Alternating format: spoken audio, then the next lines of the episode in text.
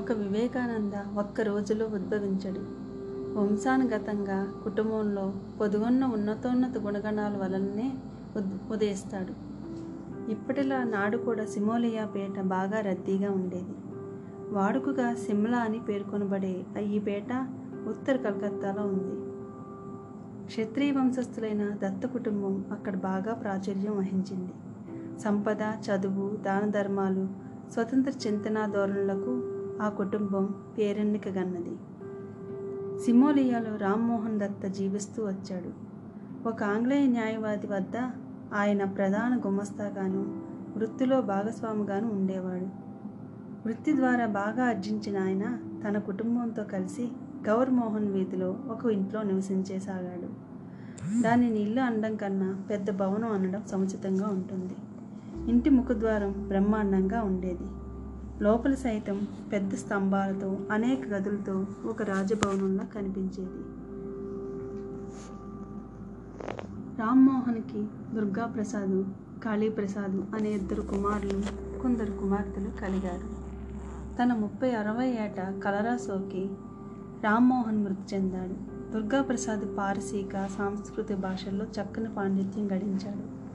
ఆయన ఒక దివాను కుమార్తె అయిన శ్యామ్ సుందర్ని వివాహం చేసుకున్నాడు. న్యాయశాస్త్ర కోవిదుడైన ఆయన ఆయన కూడా తండ్రిలా బాగా అర్జిస్తాడని అందరూ ఆశించారు. కానీ అందుకు మారుగా ఆయన సన్యాస జీవితంపై మొగ్గు చూపాడు. ఒక కుమారుడు జన్మించిన కొద్ది కాలానికే సర్వసంగ పరిత్యాగం చేసి ఇల్లు విడిచి వెళ్ళిపోయాడు. అప్పుడు ఆయన వయసు ఇరవై ఐదేళ్ళు. పద్దెనిమిది వందల ముప్పై ఐదులో జన్మించిన ఆ కుమారుడే స్వామి వివేకానంద తండ్రి అయిన విశ్వనాథ దత్త. విశ్వనాథ్కు మూడేళ్ళ ప్రాయంలో తల్లి అయిన శ్యామసుందరి బిడ్డను తీసుకొని కాశీ యాత్రకు వెళ్ళింది. రైలు బళ్ళు లేని ఆ రోజుల్లో దాదాపు ఐదు వందల మైళ్ళు పడవ మీద పయనించవలసి వచ్చింది. కాశీని సమీపిస్తుండగా విశ్వనాథ్ అకస్మాత్తుగా గంగా నదిలో పడిపోయాడు. బిడ్డను రక్షించడానికి క్షణం కూడా తటపటాయించకుండా ఆమె కూడా నదిలో దూకేసింది.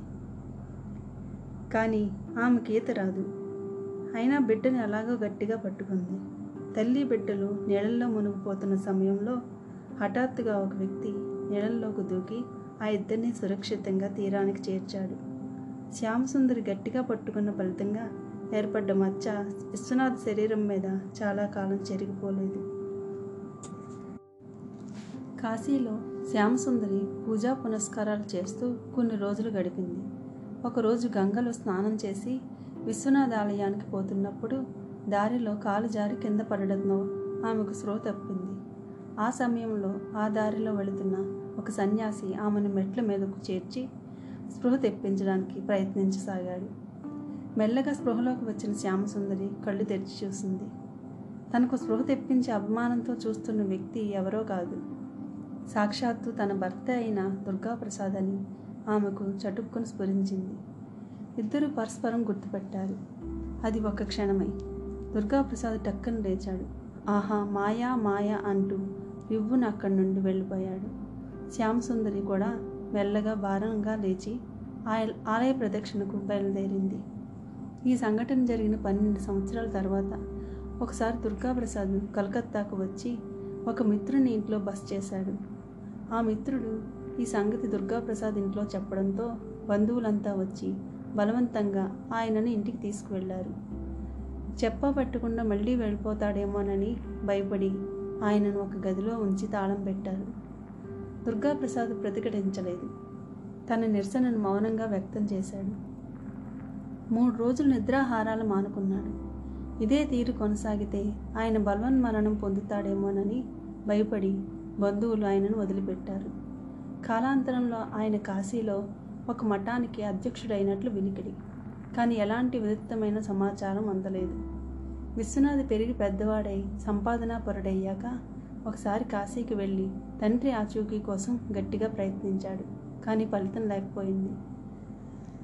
కాలాంతరంలో విశ్వనాథ్ పేరు ప్రతిష్టలు సంపాదించుకున్నప్పటికీ ఆయన యువప్రాయం ఆనందంగా గడవలేదు. తండ్రి సన్యాసం పుచ్చుకోవడంతో అతడికి తండ్రి ప్రేమ కరువయింది తండ్రి ఇల్లు విడిచి వెళ్ళిపోయాక పినతండ్రి అయిన కాళీప్రసాద్ కుటుంబ బాధ్యత చేకొన్నాడు ఆయనకు సంపాదన అంటే ఏమీ లేదు. అందువలన కుటుంబ ఖర్చులన్నీ ఉమ్మడి ఆస్తి నుండి జరిగిపోసాగాయి. దాంతో నానాటికి ఆస్తి తరిగిపోసాగింది. న్యాయంగా విశ్వనాథ్కి ఆస్తిలో సగమాట రావాల్సి ఉన్న వినతండ్రి అందుకు అభ్యంతరం పెట్టాడు. శ్యామసుందరి ఎంతో కష్టంతో కుమారుణ్ణి పెంచసాగింది. తల్లి ప్రేమకు కూడా విశ్వనాథ్ ఎక్కువ కాలం నోచుకోలేదు. విశ్వనాథ్కు పదవ ఏడు జరుగుతున్నప్పుడు శ్యామసుందర్ మరణించింది. దాంతో విశ్వనాథ్ ఏకాకి అయ్యాడు.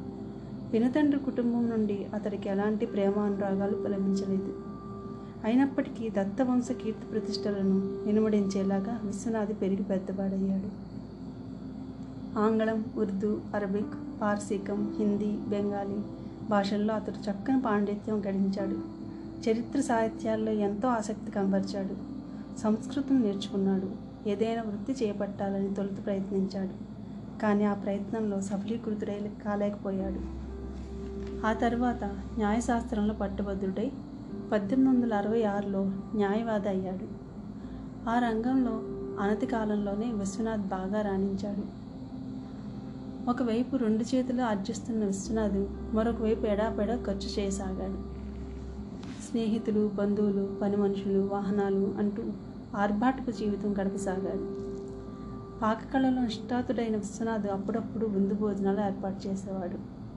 తాను తినడంతో సరిపెట్టుకోకుండా ఇతరులకు కూడా మృష్టాన్న భోజనాలు వడ్డించి ఆనందించేవాడు. వృత్తి నిమిత్తమే విశ్వనాథ్ దేశంలో పలు ప్రాంతాల్లో నివసించవలసి వచ్చింది. అందుమూలంగా పొందిన అనుభవాలు ఆధారంగా చేసుకొని ఆయన వంగ భాషలోని హిందీలోని శిష్టాచార పద్ధతి అనే పుస్తకం రచించాడు. రెండు సంపుటాలు గల ఈ పుస్తకం మొదటి సంపుటం పద్దెనిమిది వందల ఎనభై రెండులో వెలువడింది. పద్దెనిమిది వందల ఎనభై నాలుగులో ఆయన మృతి చెందడం వలన కుటుంబ పరిస్థితులు తలక్రిందులవడంతో రెండవ సంపుట వెలువడలేదు.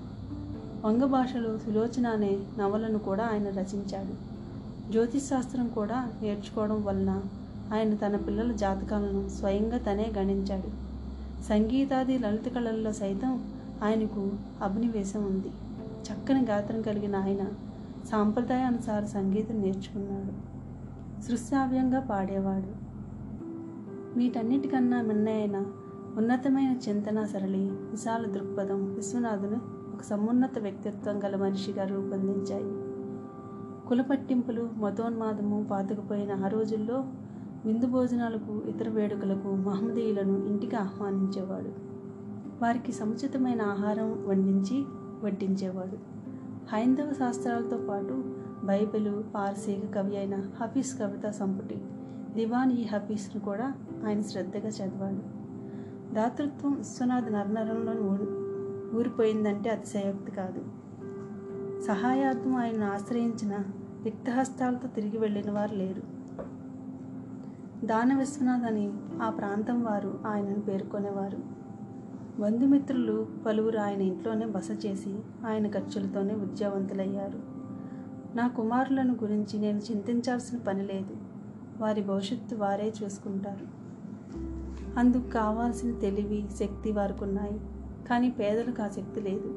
వారికి మాత్రమే సహాయం అవసరం అనేవాడు. అందువలన తనను గురించి తన పిల్లల భవిష్యత్తు గురించి కించిత్ కూడా యోచించకుండా తన సంపాదనంతా ఇతరుల కోసం ఏం చేశాడు? కానీ విశ్వనాథ్ దాతృత్వాన్ని బంధువులు కొందరు తమకు అనుకూలంగా ఉపయోగించుకున్నారు. వారు ఎలాంటి పనిపాటాలు చే చేసుకోకుండా హాయిగా త్రాగుతూ వినోదిస్తూ కాలం వెళ్ళబుచ్చారు. ఇలా త్రాగబోతులకు చరిత్రహీనులకు నీళ్ళలా డబ్బు ఖర్చు చేయడం పెద్ద కుమారుడైన నరేంద్రుడు ప్రతిఘటించాడు. అప్పుడు విశ్వనాథ్ ఇలా అన్నాడు. మదుపానం చే మదుపానం చేసి తాత్కాలికంగానైనా తమ బాధలను మరిచిపోవడానికి ప్రయత్నించే ఈ పేదల గురించి నీకెలా తెలుస్తుంది? నువ్వు కూడా పెరిగి పెద్దవాడికయ్యాక వారి పట్ల జాలి చూపుతావులే. ఇలా డబ్బు ఎడాపెడా వృధాగా ఖర్చు చేస్తున్న తండ్రి నిలదీసి నరేంద్రుడు ఒకసారి అవును ఇలా ఖర్చు చేస్తున్నారే నా కోసం ఏం పొదుపు చేసి ఉంచారు? అని అడిగాడు. అందుకు విశ్వనాథుడు వదులు చెప్పగా అతన్ని ఒక నిలువుట అద్దం ముందు నిలబెట్టాడు.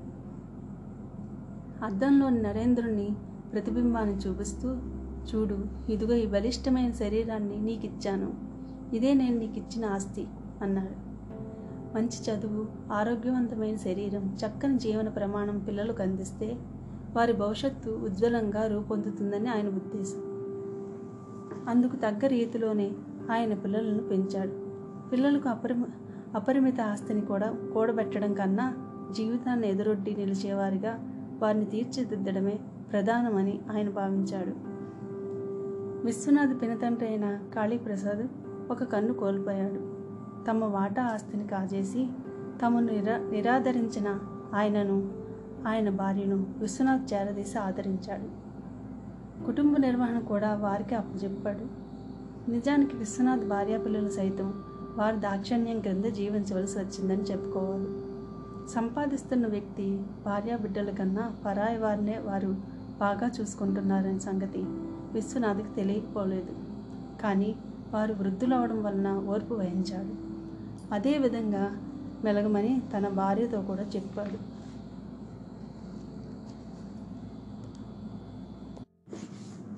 వితంతు పునర్వివాహాలను దుయ్యబట్టే నాటి రోజుల్లో కూడా దానిని విశ్వనాథ్ ఆమోదించాడు. ఆయన భార్య కూడా అట్లే. క్లుప్తంగా చెప్పాలంటే విశ్వనాథ్ తన అలవాట్లలోని ప్రవర్తనలోని ఒక హిందువుగా వ్యవహరించాడు. అదే సమయంలో విస్తృత దృక్పథం విశాల హృదయం పరాయి మతాలను ఆదరించడం లాంటి గుణగణాలతో ప్రత్యేకించి విరాజిల్లాడు. పద్దెనిమిది వందల యాభై ఒకటిలో తన పదహారవ ఏట విశ్వనాథ్ పదేళ్ళ భువనేశ్వరి దేవిని వివాహం చేసుకున్నాడు. తెలివితేటలు బుద్ధి సూక్ష్మత సంతరించుకున్న వ్యక్తి భువనేశ్వరిదేవి ఆ ఉమ్మడి కుటుంబాన్ని ఆమె దక్షతతో నిర్వహించింది. తీరికలేని ఇంటి పనుల మధ్య సంగీతం కుట్టుపని రామాయణ మహాభారత పారాయణం లాంటి వాటిని ఆమె రోజులో ఒక ప్రత్యేక సమయాన్ని కేటాయించేది. కొద్దిగా ఆంగ్లం కూడా ఆమె నేర్చుకుంది. గాంభీర్యం ఉట్టిపడే వ్యక్తిత్వం గల ఆమె మితభాషి. సుఖదుఖాలను అన్నిటినీ యథాతథంగా స్వీకరించి భగవదానుగ్రహం మీద ఆధారపడి జీవించడం ఆమె అల- అలవర్చుకుంది. భక్తి పూజాధికాలు భువనేశ్వరి నిత్య జీవితంలో ప్రాధాన్యం వహించాయి. ఆమె నిత్య పూజలో శివ పూజ విశిష్టతను సంతరించుకుంది. సృశ్రావ్యంగా ఆమె కృష్ణుని గూర్చి ఆర్తితో పాడేది. మంచి జ్ఞాపక శక్తి గల ఆమెకు రామాయణ మహాభారతాలు పుటలు కొద్ది కంఠస్థం. వీధిలో బిచ్చగాళ్ళు పాడుకునే పాటలను ఒక్కసారి వినగానే ఆమెకు కంఠస్థమయ్యేదంటే అతిశయోక్తి కాదు. వంగ భాషలో ఆమె కవితలు కూడా రచించడం కద్దు. భువనేశ్వరి విశ్వనాథ దంపతులకు నలుగురు మగపిల్లలు ఆరుగురు ఆడపిల్లలు కలిగారు. పెద్ద కుమారుడు ఎనిమిది నెలలకి చనిపోయాడు. రెండవ సంతానమైన ఆడపిల్ల రెండున్నరేళ్ళ వయసులో మృతి చెందింది. మూడవ సంతానమైన కుమార్తె హరమణి ఇరవై రెండేళ్ళు జీవించింది. నాలుగవ సంతానమైన సర్వమణి డెబ్బై రెండేళ్ళు జీవించింది. తదుపరి జన్మించిన ఆడపిల్ల యుక్త వయసులో మరణించింది. ఆ తర్వాత నరేంద్రుడు. ఆ తర్వాత జన్మించిన కిరణ్ బాల పదహారేళ్ళు జీవించింది. ఆమె పెదప జన్మించిన జోగేంద్ర బాల ఇరవై రెండేళ్ళు జీవించింది. చివరగా మహేంద్రనాథ్ భూపేంద్రనాథ్ జన్మించారు.